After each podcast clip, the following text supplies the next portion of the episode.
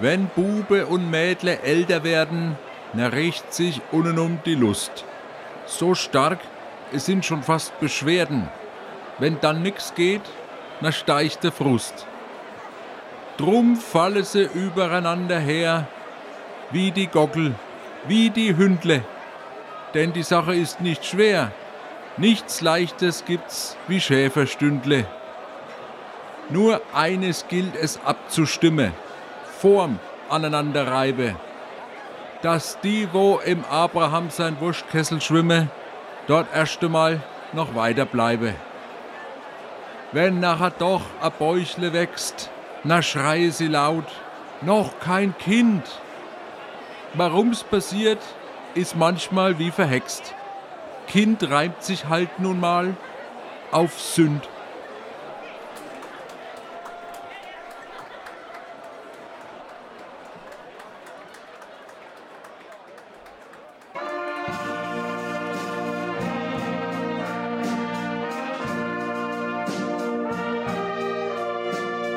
Rückkehr nach Rottendorf. Was die Aufarbeitung des Nationalsozialismus mit unserer eigenen Lebensgeschichte zu tun hat. Von Clemens Tangerding. Episode 24 Jüdische Familien.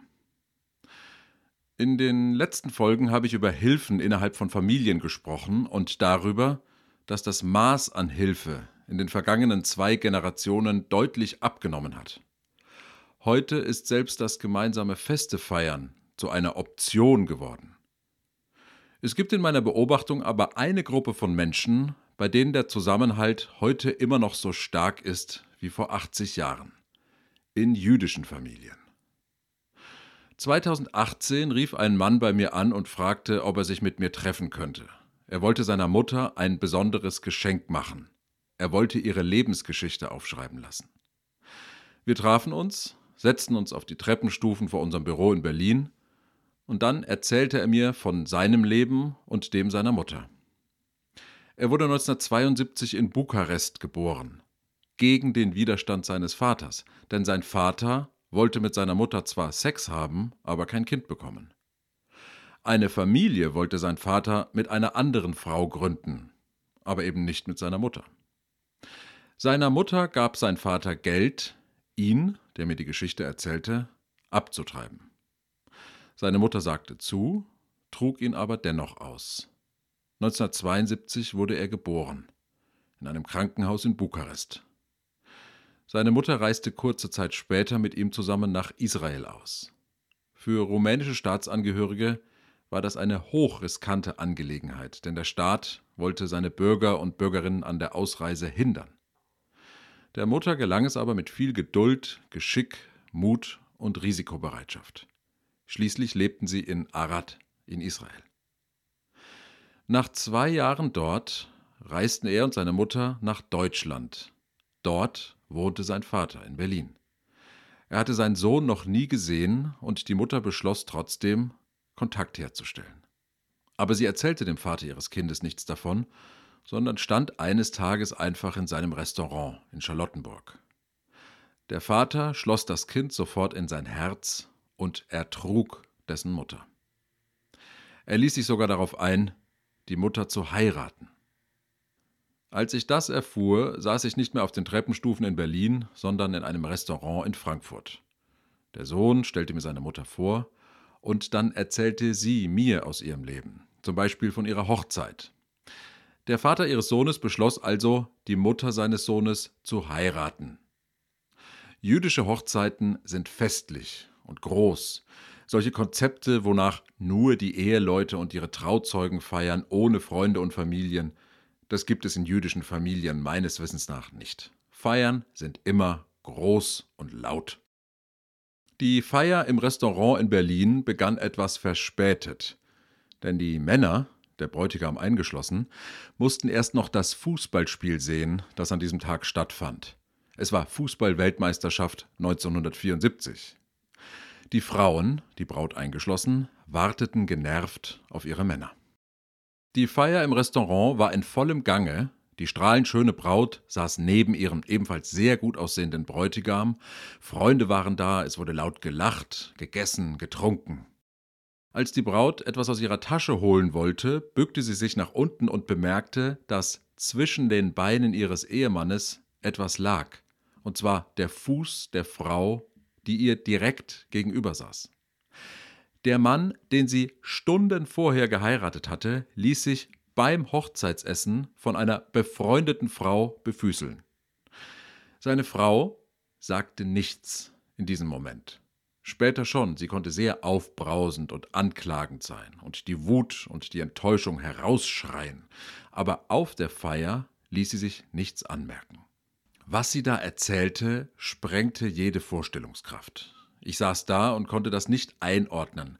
Warum zog sie denn dann später mit dem Mann zusammen? Warum folgten dann Berichte von gemeinsamen Schabbesabenden, Urlauben mit Freunden? Warum zog sie in die Wohnung seiner Eltern mit ein? Dann wollte er unbedingt nach Frankfurt ziehen. Sie nicht. Er setzte sich durch, denn in Frankfurt waren seine Freunde, rumänische Händler. Sie handelten mit Pelzen, mit Schmuck, sie betrieben Hotels, Bars, Restaurants. Dort wollte er sein. Also zogen sie nach Frankfurt, gegen ihren Willen. Sie hasste die Stadt. Dort bekamen sie noch ein weiteres Kind. Und dann wollte er die Beschneidung nicht bezahlen. Und dann später, nach der Bar Mitzwa des ersten Sohnes, weigerte er sich, mit ihnen allen essen zu gehen. Dann zeigte sie mir ein Foto. Darauf war sie zu sehen, ausgelassen feiernd, bei der Bar Mitzwa des zweiten Sohnes. Sie erzählte, dass sie sich an diesem Abend bei ihrem Ex-Mann auf den Schoß setzte, ihm ein Glas Champagner in die Hand drückte und ihm dann zuprostete und so etwas sagte wie: Schau mal, jetzt haben wir unsere beiden Söhne zur Bar Mitzwa geführt. Lass uns darauf anstoßen. Ich weiß noch, als ich an diesem Abend in Frankfurt in mein Hotelzimmer ging, da merkte ich, dass ich richtig betrunken war. Normalerweise trinke ich nur wenig, wenn ich mit Auftraggebern zusammen bin, außer ich kenne sie schon sehr lange. Aber das war der Kennenlernabend mit einer Frau, deren Geschichte ich schreiben sollte. Ich hatte viel getrunken und geraucht und Unmengen gegessen und mich sofort in ihre Welt hineinziehen lassen.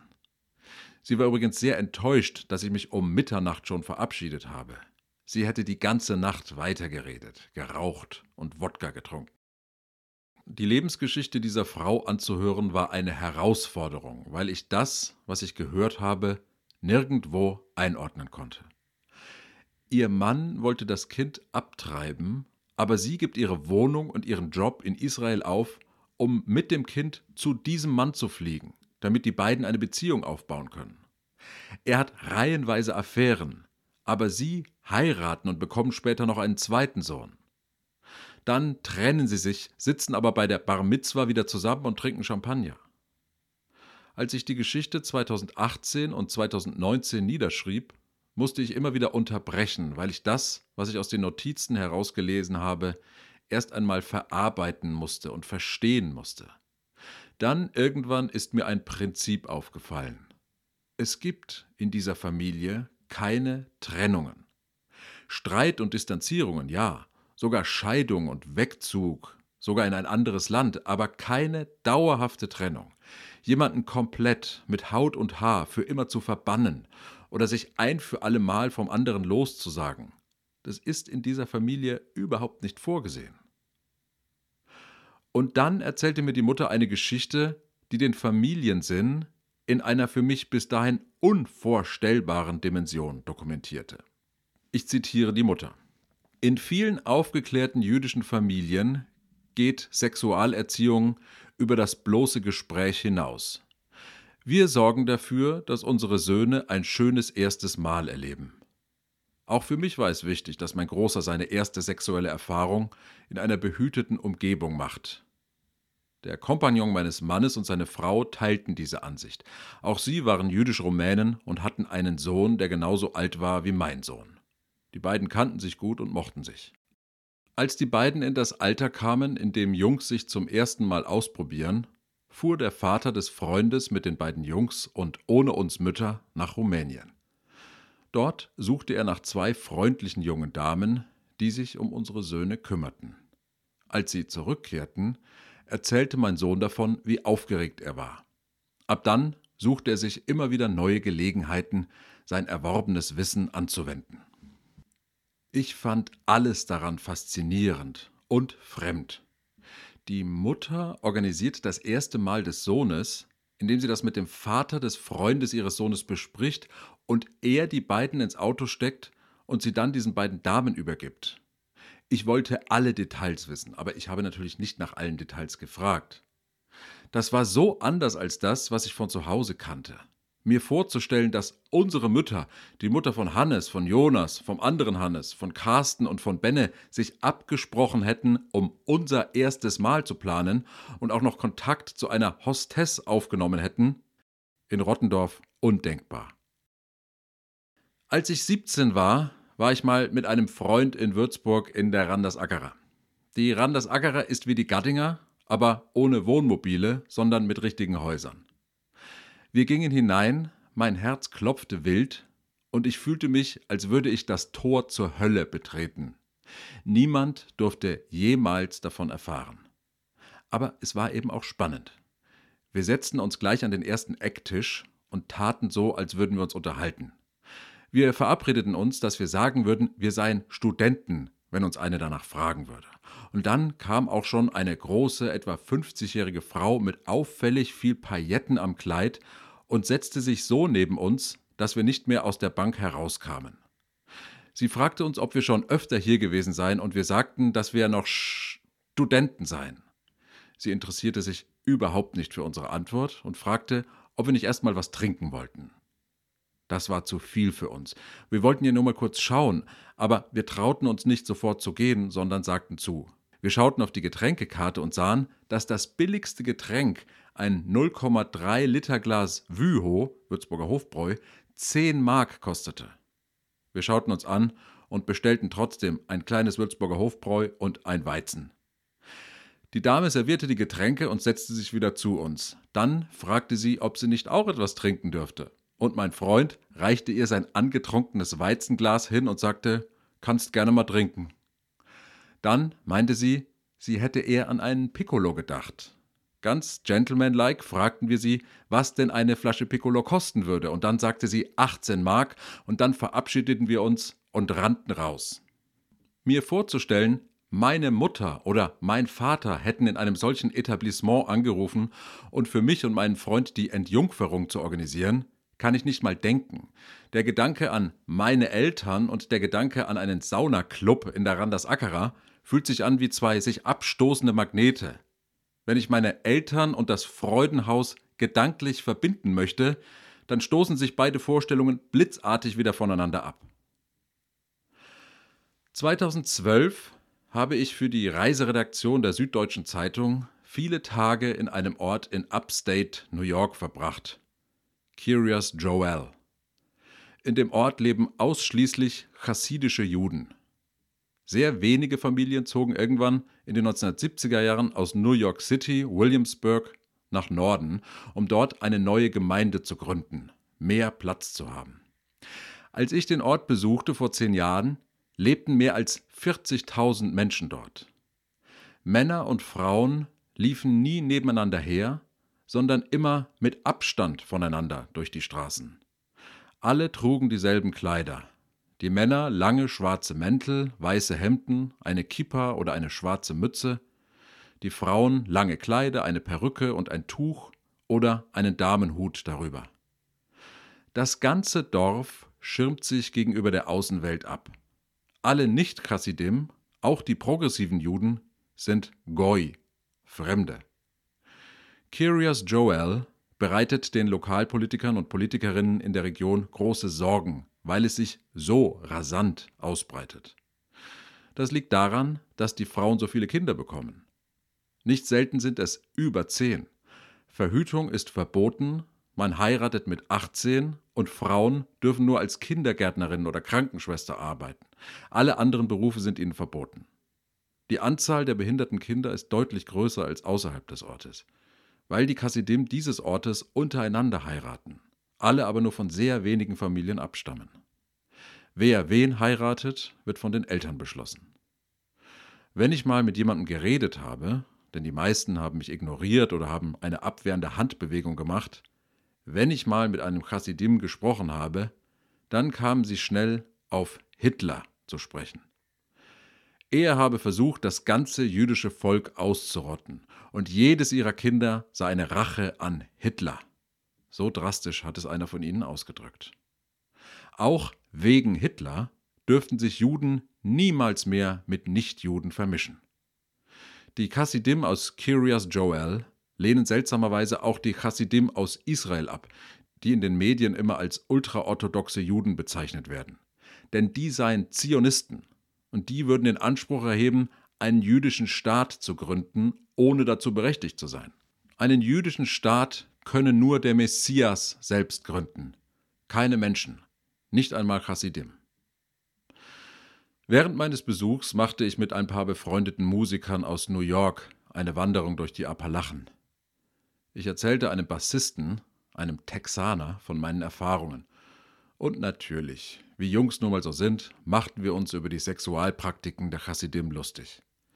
Ein Mann in Kiryas Joel hatte mir erzählt, dass sie beim Sex ein Bettlaken zwischen den Mann und die Frau legen, weil die Frau so wertvoll ist wie ein Edelstein.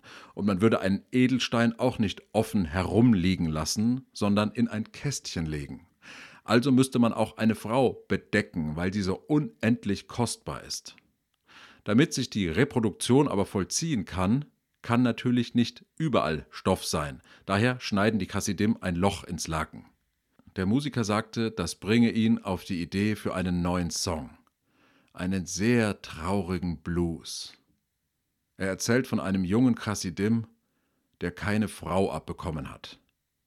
Der Songtitel lautet There ain't no hole in the blanket. Da ist kein Loch im Laken. Bei jüdischen Familien spielen Kinder eine enorme Rolle. Bei Chassidim das Kinderkriegen ganz besonders. Aber auch in liberalen jüdischen Familien stehen Kinder ganz weit vorne. In Gesprächen mit der Frau, über die ich das Buch geschrieben habe, mit ihren Söhnen, hört es sich immer etwas anders an, wenn sie über die Beziehung zu ihren Kindern sprachen, als wenn ich mit christlichen Freunden über ihre Kinder gesprochen habe. In jüdischen Familien werden Kinder ganz bewusst als Geschenk verstanden und ihr Wohlergehen und ihr Schutz haben einen unglaublichen Stellenwert. Am Schabbes ist die ganze Familie unter sich. Eltern spielen mit ihren Kindern oder die Kinder machen etwas untereinander. Einmal pro Woche gibt es nichts als die Familie. Bei orthodoxen Familien darf man an dem Tag nicht einmal auf einen Lichtschalter drücken denn das wäre Arbeit und Arbeit ist am Schabbat verboten. Daher haben sie Zeitschaltuhren eingebaut. Aber auch in liberalen Familien wird nicht gekocht, nicht gearbeitet, nicht gestaubsaugt. In Rottendorf undenkbar. Diese sehr alte und sehr konsequent gelebte Regel führt unweigerlich dazu, dass die Familienbande sehr viel enger sind als bei uns. Und weil es nichts gibt, was einen ausschließt aus der Familie. In meiner liberal großstädtisch therapierten Art habe ich die Frau aus Frankfurt immer wieder gefragt, was die Eskapaden ihres Mannes denn in ihr ausgelöst hätten, wie sie damit umgegangen sei, was sie dabei gefühlt habe. Was habe ich gefühlt, Clemens? Was glaubst du? Was stellst du für Fragen? hat sie dann gesagt. Und als ich sie gefragt habe, warum sie denn weiterhin Kontakt gehalten habe zu ihrem Ex-Mann, der ihren Sohn abtreiben wollte, dann sagte sie, was soll ich dazu sagen? Er war mein Ex-Mann. Er war ein Dreckskerl, aber er war doch mein Ex-Mann. Er ist der Vater meiner beiden Söhne. Als er gestorben ist, 2004, ist die ganze Familie sofort angereist. Er lebte inzwischen nicht mehr in Frankfurt, sondern ist wieder nach Berlin gezogen zu einer jungen Frau. Sie sind alle sofort hingeflogen. Die beiden Söhne haben im Hotel die ganze Nacht das jüdische Totengebet geübt, dabei geweint und gelacht und getrunken. Am Morgen haben sie sich ihre Anzüge angezogen und haben auf dem Friedhof das Kaddisch gesprochen. Er war doch trotzdem ihr Vater, sagte die Frau zu mir. Er war doch trotzdem unsere Familie. strength.